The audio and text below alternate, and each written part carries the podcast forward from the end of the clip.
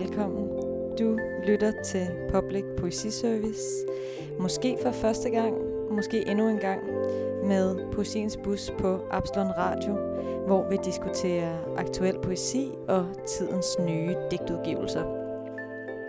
Vi er tre begejstrede læsere, som tager fat i det, vi synes rykker, og stiller spørgsmål til det, som undrer os og gør os nysgerrige. Vi er igen i dag, som sædvanligt, Kirsten, Mia og jeg selv, Nana, der alle er engageret i Poesiens Bus, et lille folkevognsrugbrød, der kører rundt i hele landet med poesioplæsninger og workshops. I det her afsnit skal vi snakke om Lyset bærer ikke nag til nogen af Mia Deiner, Helbredende digte af Sternberg og Højsang af Therese Salomonsen. Velkommen til Public Poesy Service.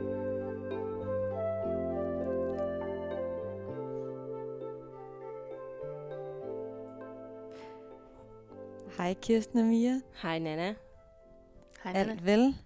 Alt vel. Ja, tak. Det er jo mig, der ligger ud Ja. med Okay. øh, Mia Deiner og Lyset bærer ikke nag til nogen, Mm-hmm. som øh, blev udgivet her i foråret 2021 øh, på det her lille forlag, der hedder Mikrobe, som er et helt nyopstartet forlag, og den her digtsamling Lyset bærer ikke nag til nogen er forlagets første udgivelse. Spændende. Ja. Et Digteren Mia Deiner, hun er født i 1984, og hun debuterede i 2012 med digtsamlingen En lodret drøm. Og hun er faktisk ikke kun digter, men altså har ligesom beskæftiget sig med mange forskellige genrer som forfatter. Og senere i år skal hun udgive øh, den bog, der kommer til at hedde Havet og Væk, som har genrebetegnelsen novellesamlingsroman, som jeg ikke har hørt før. Mhm. Øhm, men den her, som vi skal tale om i dag, Lyset bærer ikke nag til nogen, det er en lille fin bog i farven. Ja, jeg vil kalde den øh, Bordeaux, men så synes jeg alligevel også, den er sådan rimelig brun. Så jeg tænkte på, måske den hed Maroon. Okay. er, det noget, du, er, det, er det noget, du selv har fundet? Den Øh, farvebetegnelse? Jeg Eller- hørte det for nyligt. Nå. okay. så tænkte jeg, at det måske godt kunne klassificeres som Maroon. Og så er det her meget fine øh, forside, den her forside illustration, som er et linoleumsnit, som en anden digter, der hedder Julie Sten Knudsen, har lavet. Og jeg starter faktisk bare ud med at øh, læse op her fra de første to, eller de første tre digte i samlingen. du siger, det kun er mig, der kan bruge andre folks ulykke til at trøste mig ved. Bære ved til mit bål bære, organerne uden på maven være, så sønderskudt, hænge i en tynd tråd og sy mig selv sammen som et stykke hud, sammenvokset, uvæltet, fastskruet, spændt, trække vejret gennem øjnene, se. Lyset bærer ikke nag til nogen, det er det gode ved det. Du siger, du ser mildere ud med fregner, end du i virkeligheden er. Jeg ser alle skygger som folk, der bevæger sig hurtigt forbi et vindue, og dage, jeg tænker, forsvinder, forsvinder jeg i de helt tætte dage som sne. I starten drømte jeg, at min søn var en and, fuglemund. Jordmoren gav ham en kop med modermælkserstatning, bandt en klud om hans arme og hældte den ned, ned i halsen på ham uden, uden at spørge mig først. Så sagde jeg til dig, han er ikke mit barn mere, som en fugl, når et menneske har rørt ved dens unge. Alt det, jeg ikke kan beskytte, det, jeg ikke kan redde ham, kroppen, der gør kroppens arbejde helt af sig selv, vokser, skubber organerne rundt, så der bliver plads til et fremmed lægeme, skaber nye kloder være, altings begyndelse og ophav selv, være, moder jord, moder moderskibet, være, goddamn motherfucking voksen, ruste det hele af sig som en hund. Som om moderskabet var en fase, så kunne man sige, bare rolig, det går nok over. Som man også øh, måske kan fornemme på de her digte, som jeg lige har læst op, så øh, handler lyset bærer ikke ned til nogen, eller den kredser i hvert fald om de her temaer, som om hvordan man er voksen, og om moderskab og forældreskab, om relationer til andre, og særligt øh, relationer til sin partner, og sansninger af verden omkring øh, digtenes jeg. Relationen til partneren viser sig ofte i form af et du, som ligesom går igennem alle digtene i samlingen, hvor uenigheder og skænderier skildres i absurde sætninger, som er ret hårde, fordi der er sådan her irritationer og skænderier, men som også er ret sjove, fordi der er i hvert fald der er sådan ret genkendeligt i den her dobbelthed, der kommer frem i digtsamlingens tiltale af du, som, som jeg synes virkelig er fint igennem digtene. Øhm, samtidig med de her temaer, så er der også en ret stor melankoli med i digtene, som viser sig i jegets forbindelse med omverdenen, og særligt med jegets forbindelse til andre mennesker, hvor der flere gange, øh, synes jeg, fornemmes en, en afstand mellem jeget og andre. Og det er en øh, melankoli, som også er til stede i det digt, som jeg har valgt ud til jer, Mia og Nana, og det læser jeg op her. Hvordan alting bliver en sorg, griber om sig, som ulykker og dage, at bære på ryggen, gør mig umage. Ikke række den til dig som et smykke, ikke. Jeg kunne bære mig selv som græsbærer, bære duk, så ophøjet, meningsfuldt. Jeg bukker hovedet, lader alting falde. Jeg bærer, grå hår, hvide sten, de gange jeg har kigget mig i spejlet, som om jeg skulle genkende noget, eller være blevet en anden. På et tidspunkt bliver man pinlig, står helt nøgen og fægter med armene, som et træ. På et tidspunkt bliver ens barnlige vaner påfaldende. Mm-hmm. Mm. Hvad tænker I? Helt umiddelbart. Øhm, jamen, jeg synes, det er den her sorg, der sådan er presserende. Øh, at, øh, ja, at der er sorg, ulykker. Der er noget med øh, at bukke hovedet og lade alting falde. Og øh, ja, det var sådan, det var meget de ting, jeg sådan reagerer på, kan jeg mærke. Hmm. Men mm. ja, hvad tænker du, Nana? Mm, jeg tænkte, der både var noget meget sådan let og tungt over den her sorg på samme tid. At der er både, altså der bliver talt meget om at bære, og det er jo en byrde. Men samtidig så er der det her fine billede af, at, øh, at kunne bære øh, sorgens, eller bære sig selv som at græs bærer duk, mm. som på en eller anden måde er et ret let billede for mig. Eller i hvert fald noget, der kan fordufte igen, ikke? Øh, ja, så jeg tror, det var min umiddelbare tanke, var sådan det lette og det tunge, eller byrden og ja, forløsningen, når man slipper sorgen eller sådan et eller andet. Ja. Mm. Det er også sjovt, det der med at stå helt nøgen og fægter med armene som et træ. Altså, der er alligevel brugt sådan nogle naturbilleder mm. til sådan at indfange, hvad følelsen er, eller stemningen er. Øhm. Ja, også med, med græsset der, ikke? Jo. Jo, med græsset, der bærer duk, øh, så ophøjet meningsfuldt. Og så den der står helt nøgen og fægter med armene som et træ. Som måske, ja, det ved jeg ikke, er det, er, er det med til sådan at, at give det en, øh, en, ja, en meningsfuldhed, skal jeg til at sige, eller en, øh, altså det her med naturbillederne, tænker jeg bare, det er med til ligesom at, ja, det ved jeg ikke, gøre det til, til noget, der ikke nødvendigvis skal kæmpes imod. Ja, altså nat- naturlig sorg. Ja, præcis. Men mm. det er også den der, øh, altså sådan den der melankoli, eller den der grundsorg, som jeg synes, der er lidt mm. i digtene, og som jeg, altså, ikke, øh, altså som er sådan en sorg over ikke at være forbundet med verden.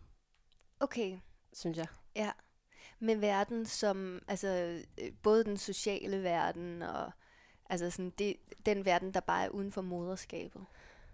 Mm, nej, altså ikke noget med moderskabet, altså bare som menneske i verden. Oh, okay, ja. Og øh, altså som menneske i verden, at der er du på en eller anden måde altid en, en afstand til dine omgivelser, fordi at din bevidsthed øh, adskiller dig. Ja, gennem, fordi, gennem sproget. Mm-hmm. Mm fordi at det ligger en afstand mellem dig og dine omgivelser, at din bevidsthed er i ord. Mm-hmm. Ja, okay. Mm. Og som jeg synes, øh, det er jo meget min fortolkning, jeg lægger ned over det nu, ikke? men som Mm. jeg tænker, som er, at det der, hvordan alting bliver en sorg, griber om sig, og så det der, som du også siger, Mia, med, med sammenligningerne med, med græsset, Ja, at der er Men- noget, følelsen af forbundethed, men så alligevel ikke også sådan på en eller anden måde kunne indfri den. mm.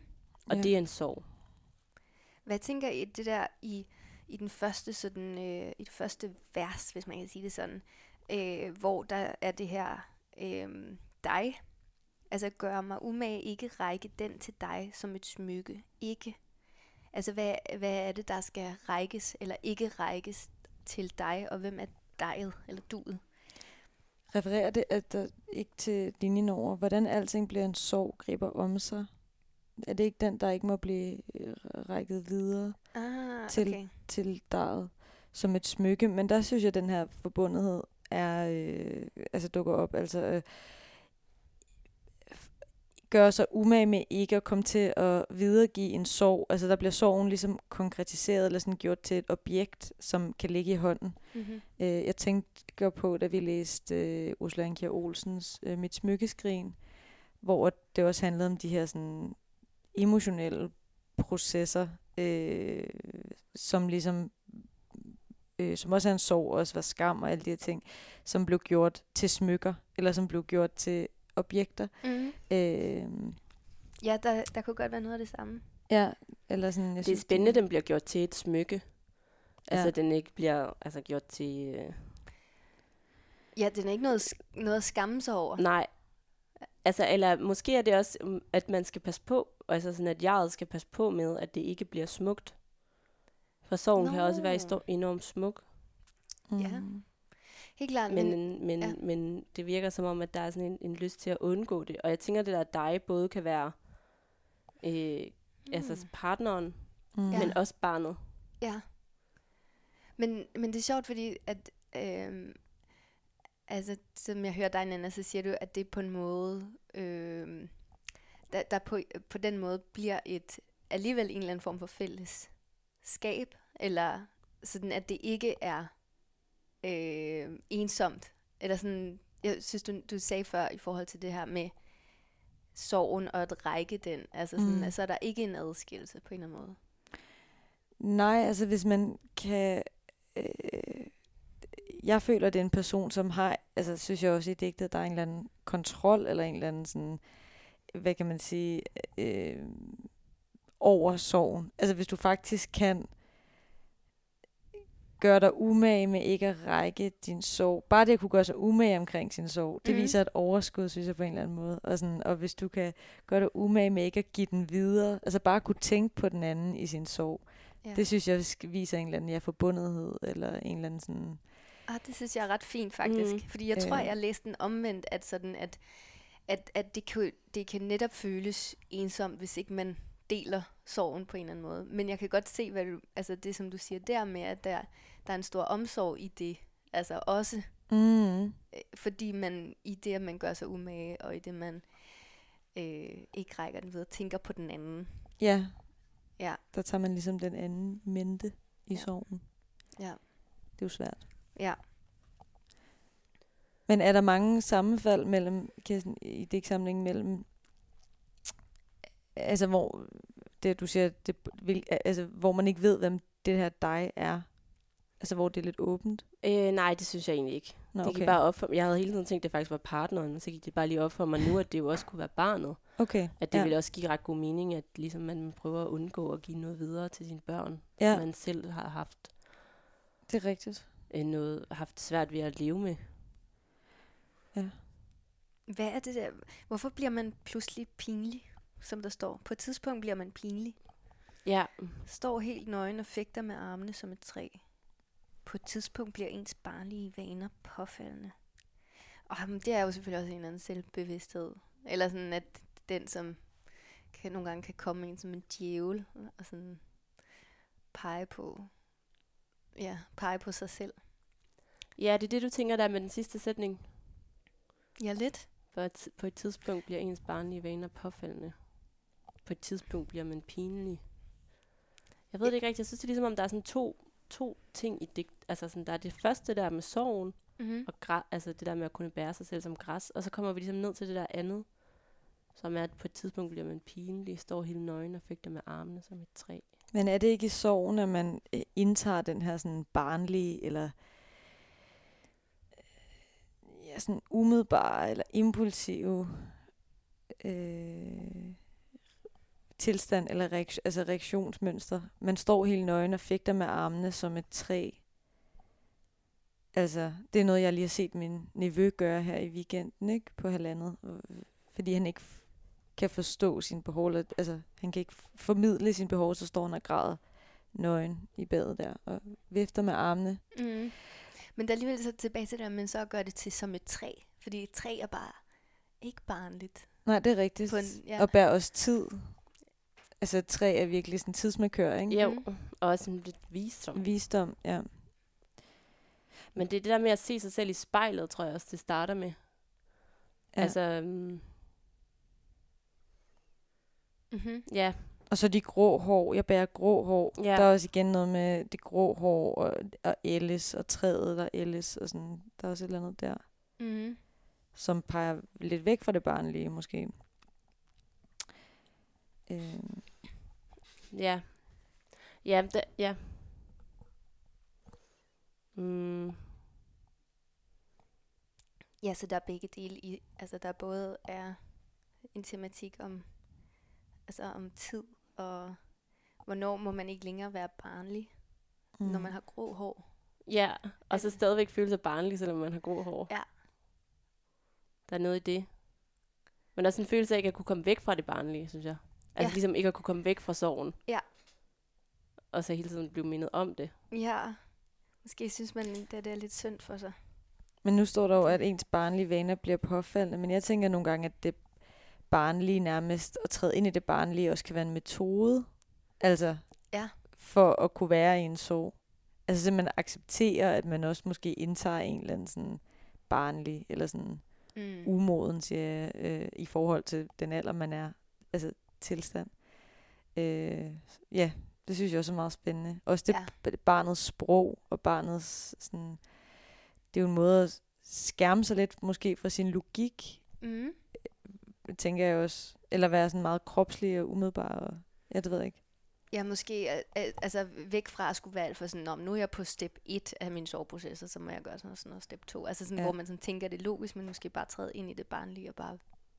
Jeg tænker, det er derfor, mange drikker, når de er i sorg. Mm. Det er simpelthen for at komme ud af rationalet og logikken og kontrollen, og så træder man jo ind i sådan en barnlig stadie, hvor man ikke rigtig... Ja, Altså det tænker jeg bare i forhold til det her, den her kropslighed med nøgenheden og Men også- armene. Ja. Ja, men også det der med at, sådan, at skulle være i den der sorg, som beskrives i starten af digtet, at det også bare medfører, at man, er, at man også bliver nødt til at være barnlig i verden. ja. mm. Og så hvordan begge, altså de for to ting forstærker hinanden, og ja, Mm. gør det svært for jeget at være. Mm. Mm. Eller i hvert fald gør jeget meget, måske, selvbevidst, eller sådan en følelse af udenfor. Men øhm, jeg tænker, at der, jeg vil læse op fra det sidste del af digtet, og det vil jeg ikke engang selv gøre, fordi at Mia Deiner har selv øh, læst op. Og øh, de lydfiler har jeg. Hov. De lydfiler har jeg, og øh, nu skal jeg lige finde dem, så de kommer frem her. Og så øh, kan, I, kan man selv høre derude, Mia Deiner læse op. De der børn, der ringer på døren til Halloween, jeg siger, de ser så uhyggelige ud, og så er de så søde indenunder. Du siger, det er ligesom med dig, bare omvendt. Du siger, man aldrig kan være gift med mig i mere end en time af gangen. Jeg kunne slå nogen ihjel med det blik.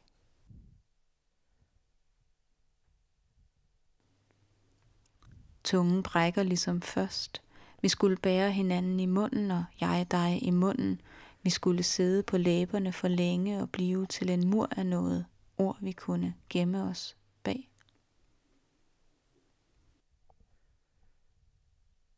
En gammel ven siger, hey, tillykke, eller hvad, eller hvad, eller hvad, eller hvad.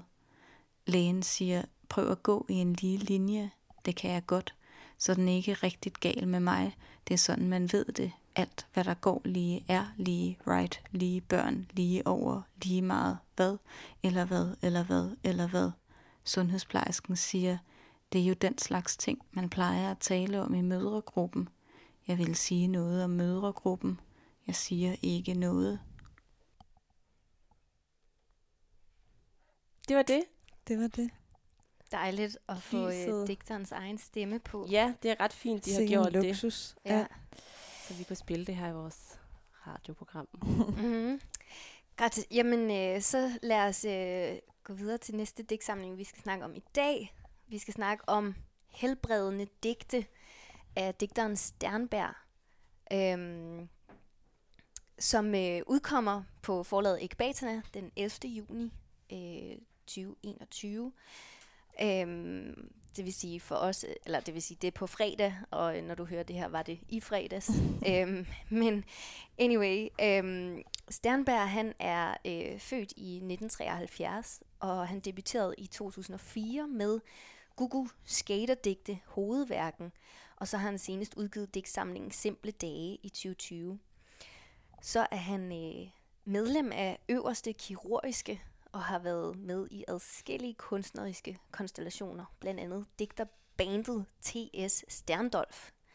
Øhm, og øverste kirurgiske, Nana, er det ikke noget med, at du har atelier i, øh, i, der, i nogle lokaler, de på et tidspunkt har, har ageret i? Jo, jeg har i øh, en gammel kold, ej ikke så kold nu, nu er det sommer, men øh, en gammel øh, lærerbygning på Vesterbrogade, Mm. mm. nummer 107 i baggården. Ja. Rigtig, rigtig dejligt sted.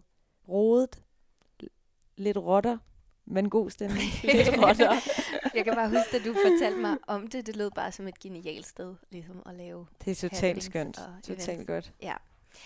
Øhm, ja, jeg, jeg skynder mig faktisk og, øh, og læse lidt op øh, af den her. Der er ret mange øh, øh, skatte, hvis jeg skal sige det. Øh, her kommer første digt.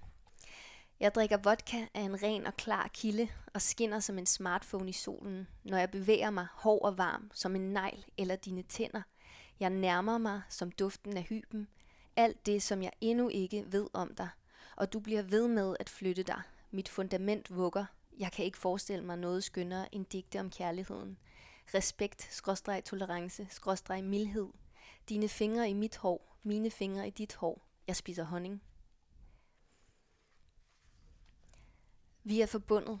Jeg må lægge hånden på din pande og give dig et skub, velvidende at det også vil sende mig hen, hvor vindene vil.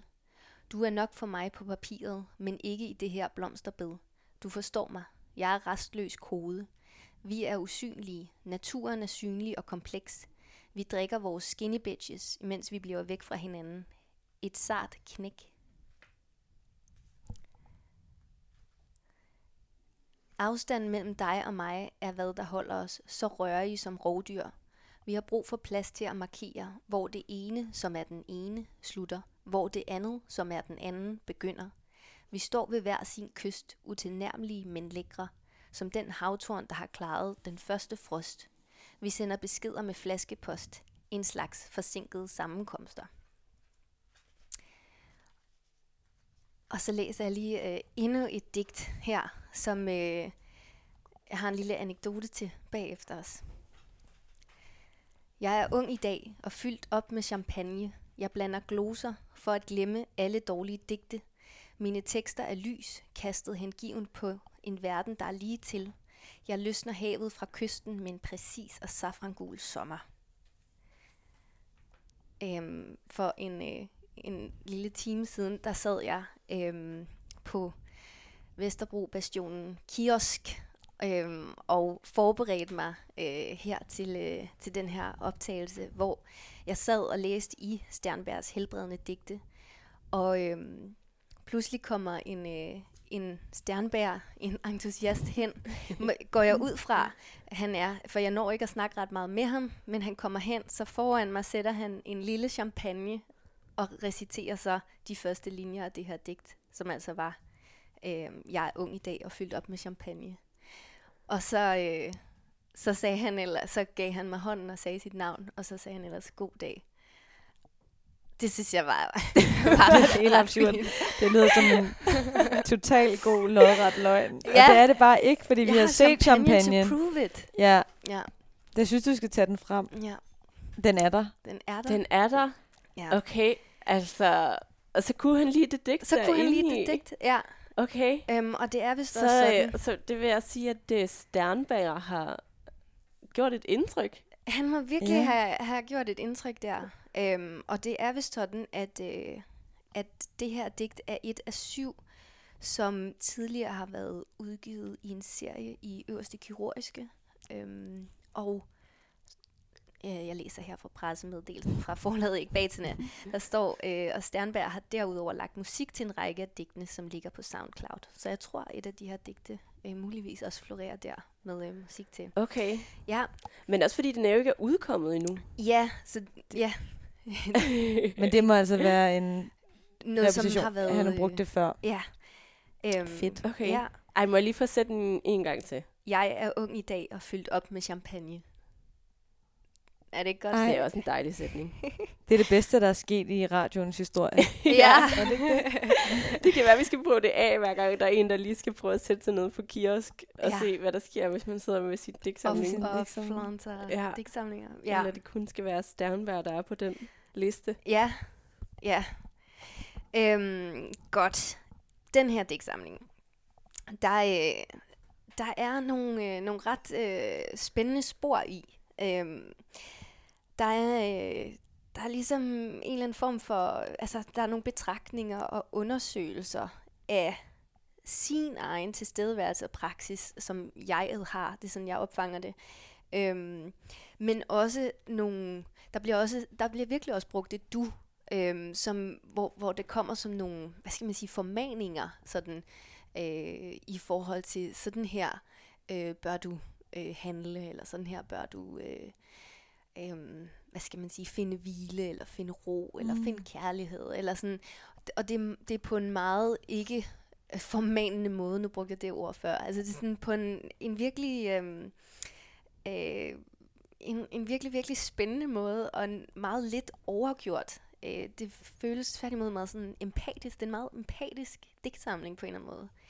Øhm, og øh, det digt, som vi skal, vi skal lige tage fat i her i dag, det er digtet på side 29, som lyder sådan her.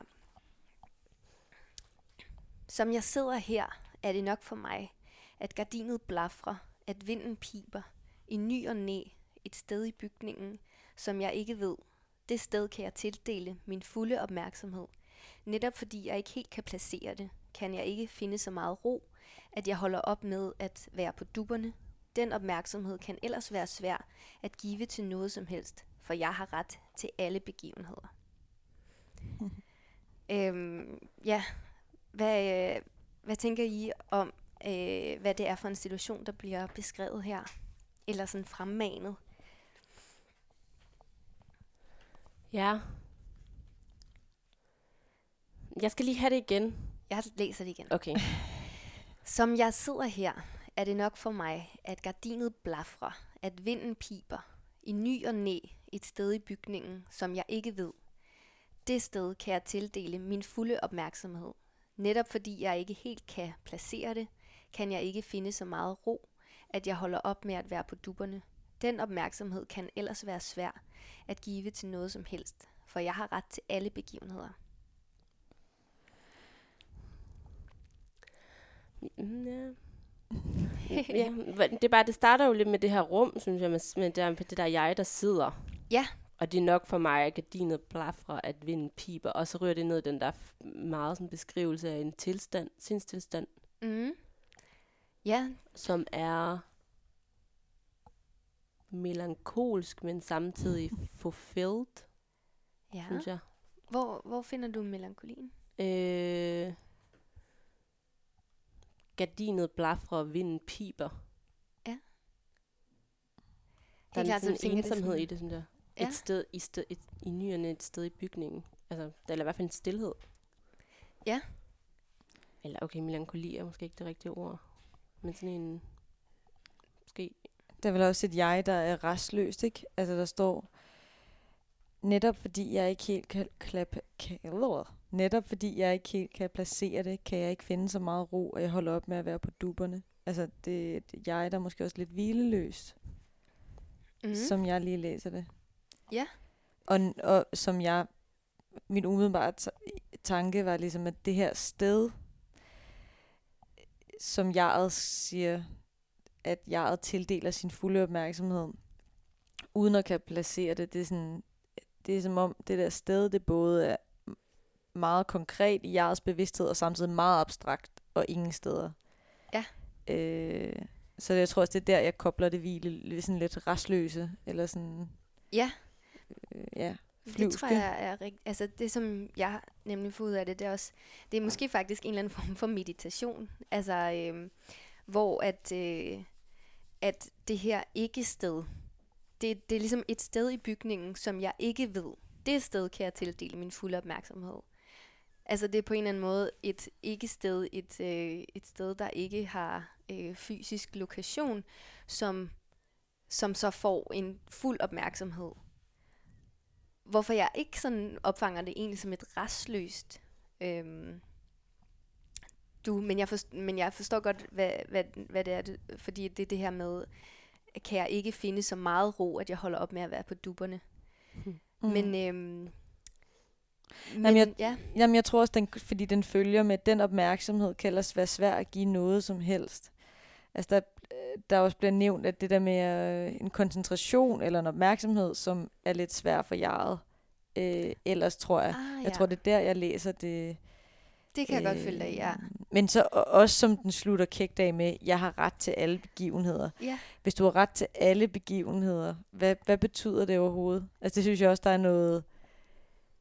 Øh, jeg tror, det er der, jeg lagde det restløse også. det 100, jamen det tror jeg bare så meget, du har ret i. Fordi- Hvorfor er det restløse i det? Jamen i forhold til, hvis der stod, øh, jeg har hvis det var en enkelt begivenhed, det var en begravelse, et bryllup, en situation, så tror jeg, jeg havde været sådan, så havde der været en koncentration i det, ikke? Men mm. det er alle begivenheder. Det er sådan, jeg vil nærmest spalte sig op og være, ligesom have magt over alle steder samtidig. Eller hvad tænker I om det? Ja, og der er en restløshed forbundet med det. Nej, men det ved jeg ikke. Nu kommer vi også meget ind på restløshed. Det kan være, der er Men jeg synes, der er sådan et verdensherredømme-agtig Ja. vibe i den. Mm. Ja, Altså sådan en person, der står med armene ude. Ja. Og siger, jeg har ret til alle begivenheder. Og det, det jeg, synes, jeg oplever, det er præcis på begge de måder, I siger, at det er sådan, altså at have ret til alle begivenheder. Det er, en, det er et forsøg på at verdensherske, men, øh, men derfor også en eller anden form for spaltning. Altså mm. Mm. sådan, at, at det kan man, det kan man ikke. Man kan ikke være til stede i alle begivenheder. Man kan ikke have ret til alle begivenheder. Og det er måske netop det, som det her forsøg på at tildele et ikke-sted sin fulde opmærksomhed, forsøger at være en modvægt til på en eller anden måde. Øhm, men, men ja, jeg, jeg oplever nemlig de sidste to linjer som lidt en nøgle til sådan at forstå, hvorfor øh, jeget forsøger øh, at, øh, at, at, at, sådan, at iværksætte det her, sådan, den fulde, fulde opmærksomhed mm. og finde ro.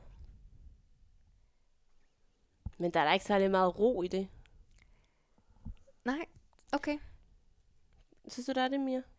Ja, det, altså det, det fanger jeg lidt ved den her, øh, som jeg sidder her, er det nok for mig. Hmm. Eller måske, altså i hvert fald et forsøg på det.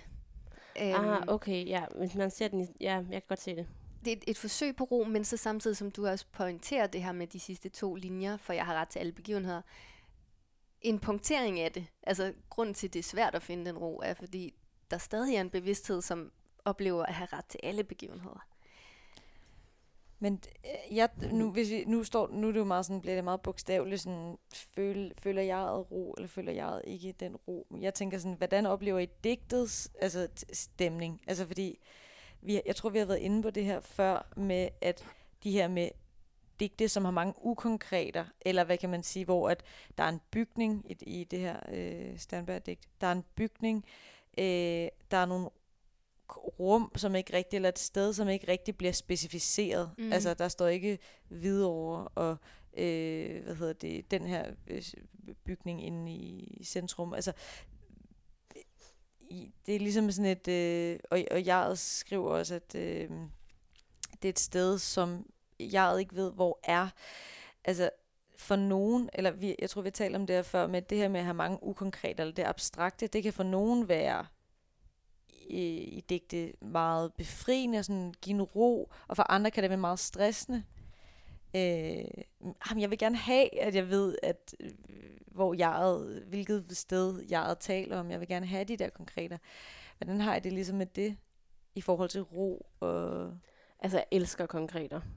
Men det, men det er også fordi, at jeg synes, det skaber stem. Altså, sådan, jeg kan forstå stemningen ud fra de sådan, steder og objekter, der er i, i digtet. Okay. Så er jeg ligesom, øh, så har jeg sådan en fornemmelse af, hvad det er, der foregår på sådan en materiel måde. Ja. Fordi at jeg lægger, hvis der for eksempel er en computer, en telefon og en cola, så altså bare ud fra det, hvis de ting er i, er i digtet, ja. så er jeg ligesom, så er jeg ligesom totalt tunet ind på, hvad det er for en stemning. Men jeg synes også, ja, jeg ved, ja, jeg synes også, det er alligevel det der med gardinet blafrer, vinden piber et sted i bygningen. Altså, det kan ske i alle bygninger, men jeg får sådan en meget industri- industriel følelse også af den ja. bygning. Altså sådan ja. beton. Okay. Ja, det er sjovt.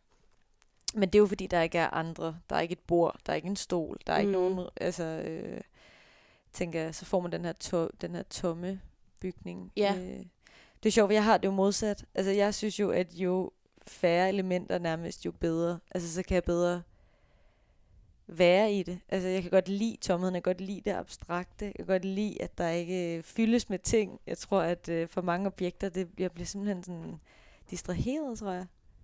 Men det er bare spændende at tale om, at man kan have så forskellige indgange til, eller opfattelser af, hvad der giver ro. For jeg kan også godt følge dig i, at det giver en ro, at man faktisk har et overblik, og man senser. Der er noget, som man ja. kan forestille sig. Ja. Det tror jeg. Jamen, det er sjovt. Ja.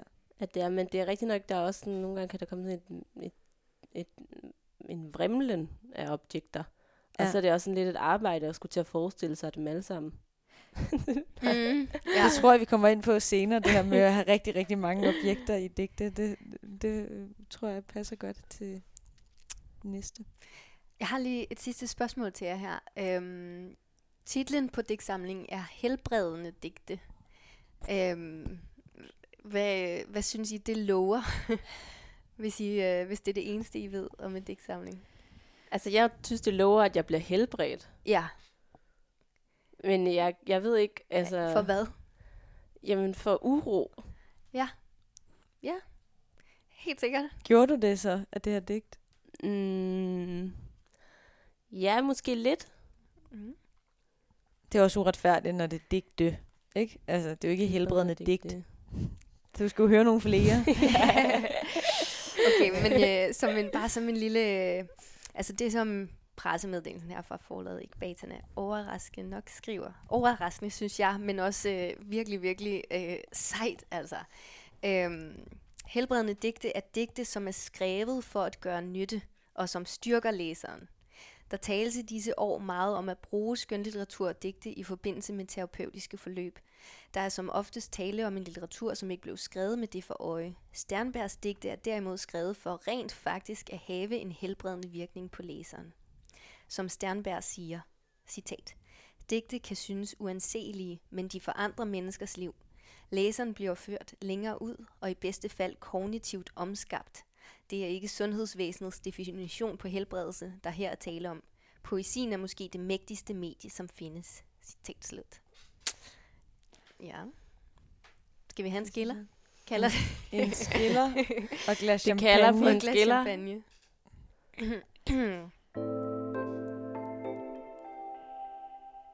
det er en kort skiller. Det er en synes kort jeg, men den er god. Så er der skilt. Så, så ved man, at vi går videre. ja, det er det, der Vi skal nemlig videre til dig nu. Det er radiosprog for. ja. øhm, vi skal videre til den sidste øh, digtsamling. Jeg har også en anekdote, som ikke er lige så god som Mias. så jeg forberedt. Nej, men jeg har været på landet den sidste uge, og der gik jeg rundt i haven, tro det eller ej, i en hvid sommerkjole. Det skete. Og der... Øh, Jeg ser det levende for mig. jeg er fuldstændig, altså sådan helt metamorfose Nå, jeg går rundt der, og så kommer jeg indenfor, og så siger min mor, du har øh, øh, rhododendron, eller du har været for tæt på nogle blomster. Hun gætter på rhododendron. Og så, fordi jeg kigger ned af min hvide, den der kjole. Okay, det er mere en lang t-shirt, vil jeg sige, ikke? og så, det er en lang t-shirt. Og så siger Den hun, var "Du- faktisk blå. den var blå. Den var bare hvid, men den var ikke som hvid længere. Den var blevet pink. Og øh, det var ikke... Og det troede jeg selv, at jeg havde været rundt nogle blomster. Så gik det op for mig, at jeg havde øh, været i vandet. Og så var jeg kommet op, og jeg havde taget fat i Teresa Salomonsens øh, digtsamling Højsang, som jo er den sidste digtsamling i dag. Og den er, vil jeg gætte på, trykket på et risoprint. Øh, så da jeg ligesom kom op fra vandet og tog min, altså ligesom rørte ved den, og så bagefter op på t-shirten, apropos barnlige vaner, lige tør hænderne af, så øh, blev jeg pink. Og den bar, det bærer jeg stadig rundt på. Mm. på den t-shirt. En flot pink. En rigtig flot pink. Mm. For det er en meget smuk øh, digtsamling, som øh, jeg sidder med her i, øh, i hånden. Det er øh, Therese Salomonsens. Øh, og øh, omslaget er et sådan øh, tryk af kunstneren, øh, øh, står der ikke, men det er et værk af øh, Mette Winkelmann. Øh, og det er en... Øh, skal se engang. Ja, det står her bagved. Øh, bare lige for at give en kort introduktion, som digtsamlingen øh, selv beskriver på sidste side. Første version af Højsang var femte ufærdige skitse, der eller fem ufærdige skitser, der indgik i udstillingen Drømmebøger på Det Kongelige Bibliotek på Den Sorte Diamant i efteråret 2020.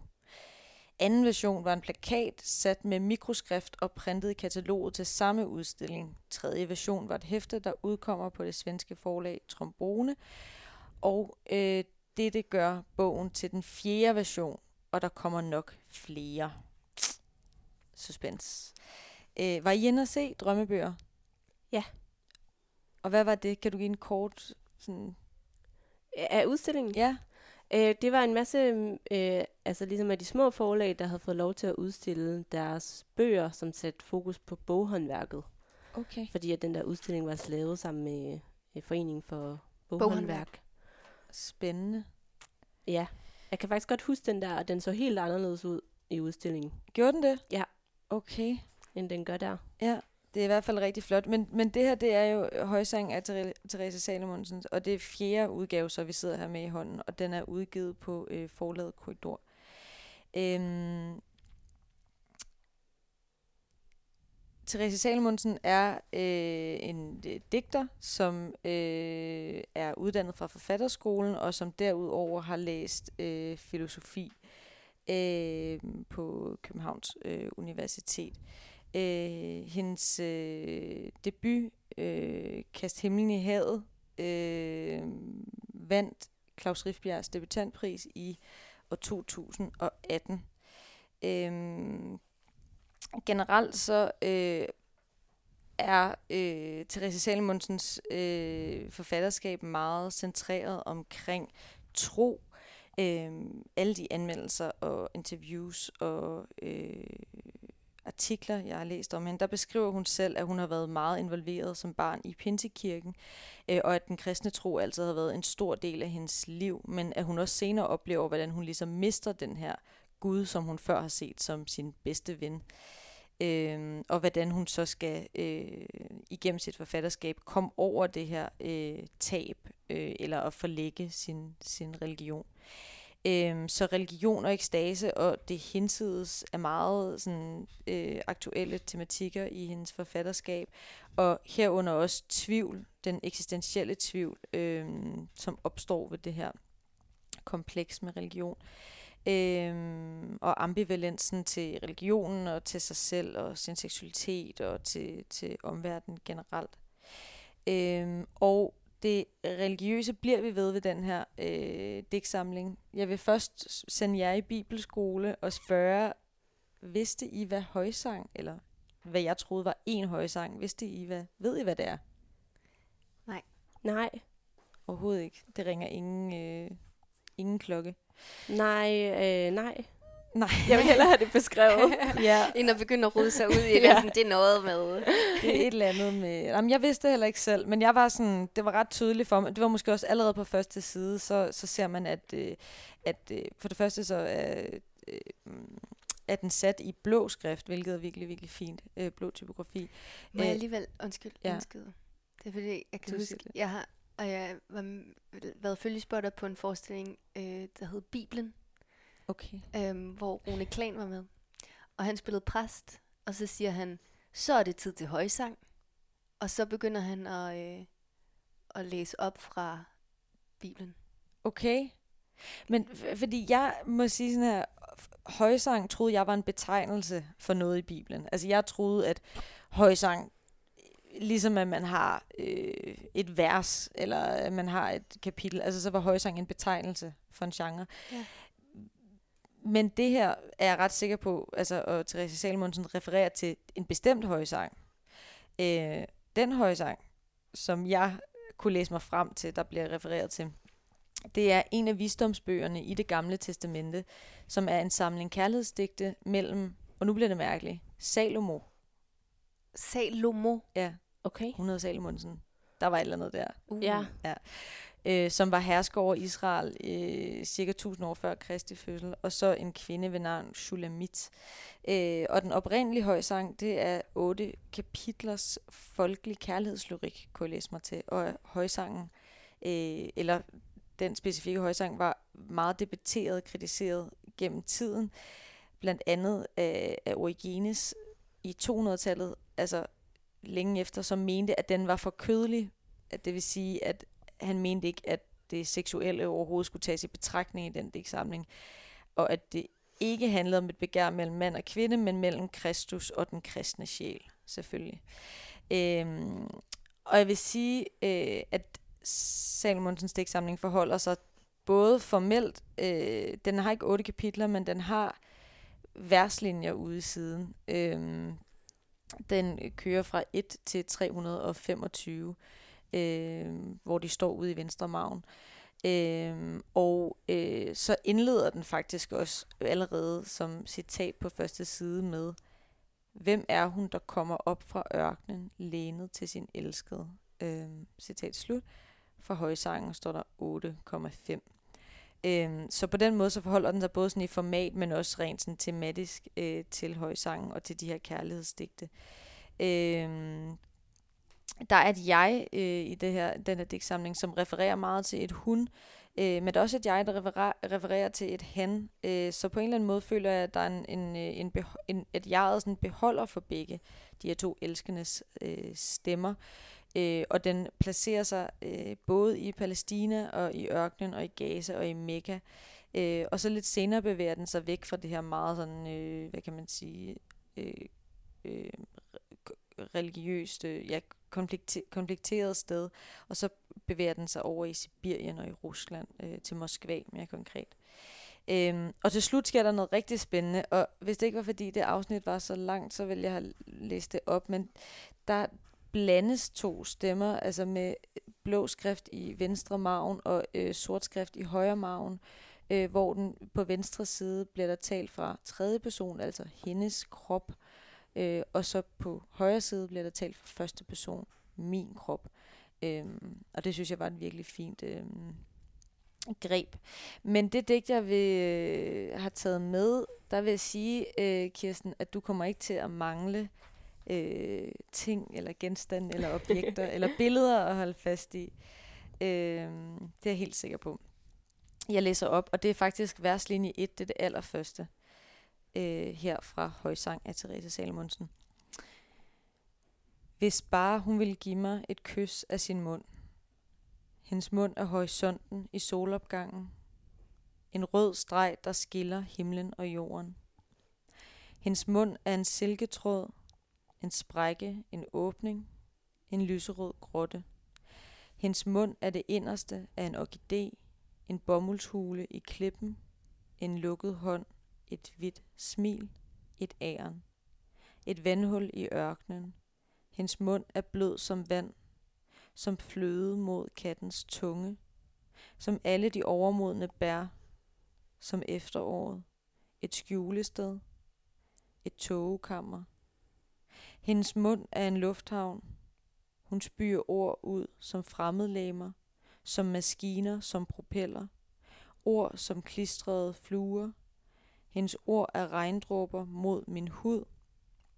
Hendes ord er sæbebobler, en lang perlerække. Hendes ord en strøm som et banelæme, en utæmmet flod, en komethale.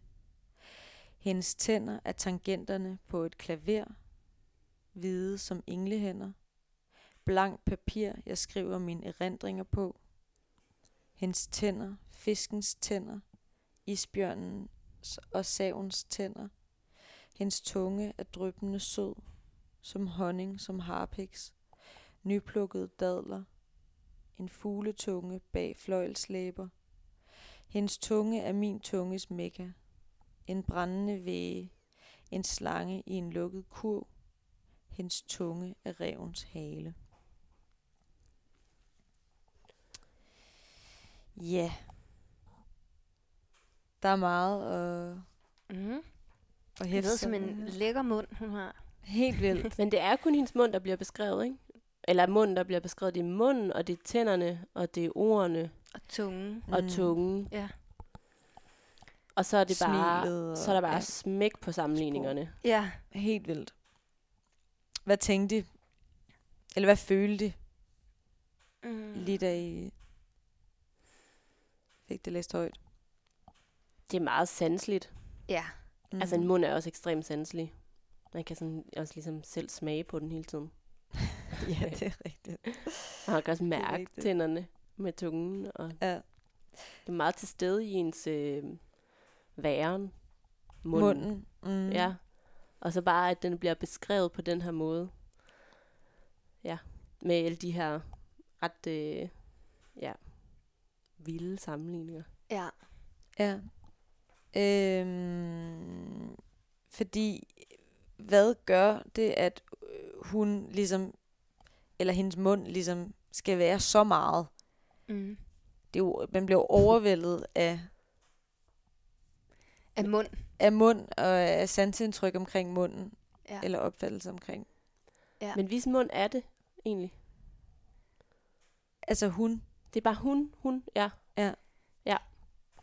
Der bliver ikke skrevet ved navn, sådan, om det er denne person. Nej. Øh, som sagt, det er jo svært ikke at komme til at lave den her direkte sammenligning, når man kender den oprindelige højsangs øh, historie, eller hvad kan man sige, øh, den relation, det handlede om, de, de, kvinden og manden, og det her be- begær, øh, og den her kærlighedsrelation. Øh, så man har jo lyst til at sige, og, og så fordi i digtene efter kommer det meget specifikt, at der er en, en, en, han, som går rundt i Palæstina, øh, og sådan, så bliver der ligesom nævnt de her, som jeg nævnte før, de her med køer, som gør, at man næsten ikke kan skille øh, myten øh, fra, øh, fra, øh, fra Salmonsens digte. Mm. Men det, man kan jo sagtens læse det her uden at kende den Ja. Ja, fortælling. Ja. ja. Øhm, men hvad tænker I om det her, ja, vi ser, det er et overvæld af metaforer, altså mellem det her hun, munden øh, og omverdenen.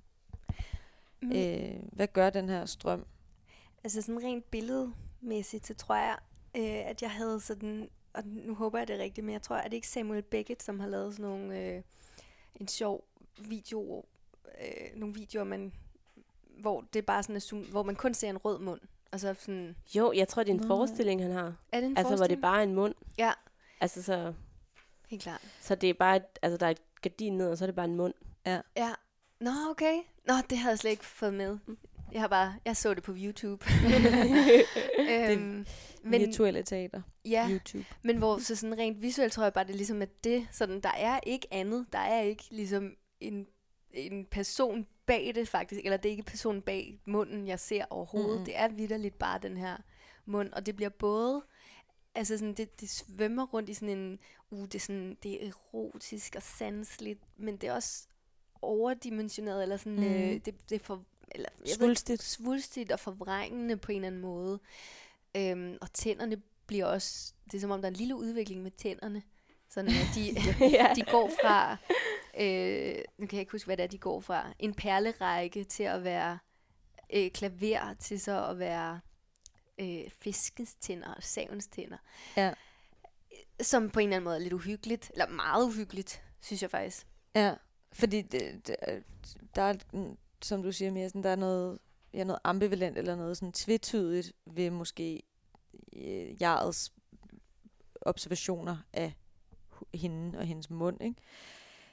Øh, jeg kom til at tænke på, som jeg har skrevet ned her, et spørgsmål, jeg havde, var sådan med kærlighedsdigtene øh, anvender sig oftest af klichéen, ikke? Eller opererer hele tiden måske med det søgte, øh, tænker jeg.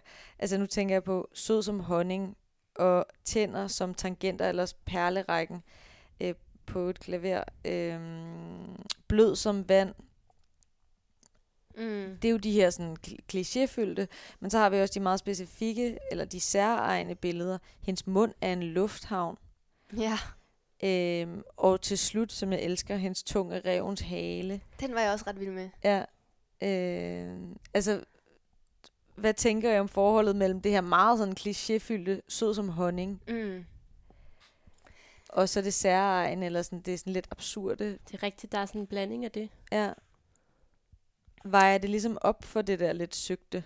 Ja, det synes jeg. Altså, det er som om, det, øh, det giver sådan liv til, til, de, til de øh, billeder, som ellers måske kunne være en smule fortærsket eller sådan, ikke? Ja. Det synes jeg slet ikke, de bliver her. Altså, det virker... Jeg synes, det får noget, får noget liv. Øhm, og sådan lidt det, fordrejet en lille smule. Ja. ja, fordi det er tydeligt, det jo ikke er... Det bliver sådan nærmest et valg, at det er en kliché. Ja, Mm. Fordi de andre metaforer er... Ja, hendes tunge er revens hale er, meget, er et meget smukt billede. Altså, det er ikke... Øh, det er sådan, hvis man ser revens hale, så er det sådan, åh, oh, oh. Ja, virkelig. det? Der er noget sådan lidt lusket, eller sådan øh, Yes. lidt, øh, man kan ikke rigtig regne med reven, vel? Ja. men det er også det der hår inde i munden. Der er et eller andet af det. Ja, det er Altså, Klamt. det, når man det der med en hale Nå, som tunge, mm. synes jeg. Mm. Nå, undskyld, ja, det er hendes tunge er revens hale. Men synes også, det, det, altså, jeg kan godt lide forholdet mellem det meget seksuelle. Altså op i, op i starten, der har vi, vi lægger bare hårdt ud med øh, det her med, hendes mund er en silketråd, en sprække, en åbning, en lyserød grotte. Hendes mund er det inderste af en orkidé. Det kan næsten ikke blive mere sådan seksu- altså seksualiseret eller sådan gennemsyret af begær, det her billede på munden. Og så længere nede i digtet, så kommer hendes mund er en lufthavn. Hun spyr ord ud som fremmede læmer, som maskiner, som propeller. Altså, den kontrast, synes jeg, er virkelig fed. Ja, Øh, at det ligesom, jeg, jeg synes, som I siger, at det opvejer, eller det, sådan, det, balan- det skaber en fin balance mellem den her meget sådan mytiske, øh, hvad hedder det, øh, billedtunge, og sådan næsten lidt øh, sentimentale, Ja, øh,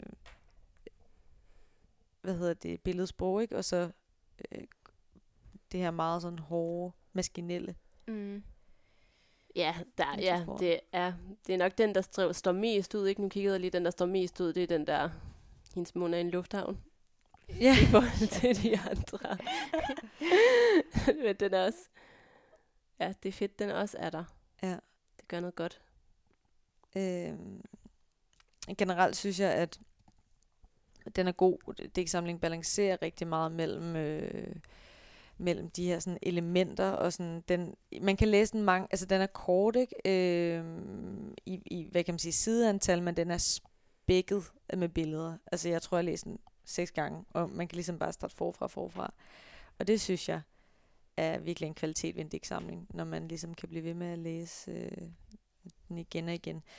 Øhm, og jeg tror lige her til slut vil jeg læse op og af den del, som jeg sagde, at jeg ellers ikke ville læse op af, fordi den var for lang. Men så kommer jeg til at tænke på, at det er jo, ligesom Bibelen må man jo slå op, hvor man vil egentlig. når det er verslinjer. Og så må man jo godt tage et lille udsnit. Så jeg tager en enkelt side øh, fra øh, den her øh, øh dobbeltstemme, øh, eller flerstemmet øh, del i til slut, som er verslinje 295. Jeg skal se, om jeg kan læse den op på den rigtige måde. Hendes krop er flydende voks mellem mine hænder. Min krop er spinkel under hans vægt, snappende, gispende. Han presser mig ned i sandet, glat som en kobra, som en slange under en støvle. Hun lyser op som en frostklar nat. Sibiriens kulde prikker i min hud. En dybhavsfisk. Fattigdommen. Smuk som Taj Mahal. Ligegyldighed af rigdommens blodige luksus. En frygtelig gudestatue. En vrede bølger i mig. Hendes mund er et åndehul. Hans kys ægger den. Hendes ord bristende vanddråber. Se på mig. Hendes tænder en bjørnesaks. Kender du mig? Hendes tunge en smidig finger. Jeg taler med min tunge i hans mund. Hendes fødder er, er ensomme skibe drivende i horisonten. Jeg taler om livet i Palæstina, med neglenes røde sejl, om Gaza Gazas. Hendes ben er slyngplanter om min hofte, grå, grå gader. Hendes hofte et mask me- mekanisk stempel. Frygten for sult overalt, overalt. Ja, nu øh, fortryder jeg helt, at jeg ikke øh, fik en af jer til at læse den anden stemme op, tænkte jeg midt i det hele. Jeg tænkte, vi er jo tre stemmer. Men øh, det vil jeg opfordre til, hvis man får fat i øh, højsang af Teresa Salomonsen, at man finder en øh, medlæser, og så laver en lille, skulle til at sige a cappella, i hvert fald en, øh, en højt læsning øh, med en anden. Det tror jeg har været enormt fint. Øh, det vil også være, hvad det det var for det i dag. for i dag, hvor vi talte om helbredende digte af Sternbager, og øh, lyset bærer ikke nag til nogen af Mia Deiner og højsang af Teresa Salomonsen. Og så er det bare at sige tak for nu, og øh, vi lyttes ved Gør vi. øh, næste næste mandag fra 18 til 19. Tak til Absalon Radio, og øh, tjek os ud på Poesiens Bus på vores Instagram.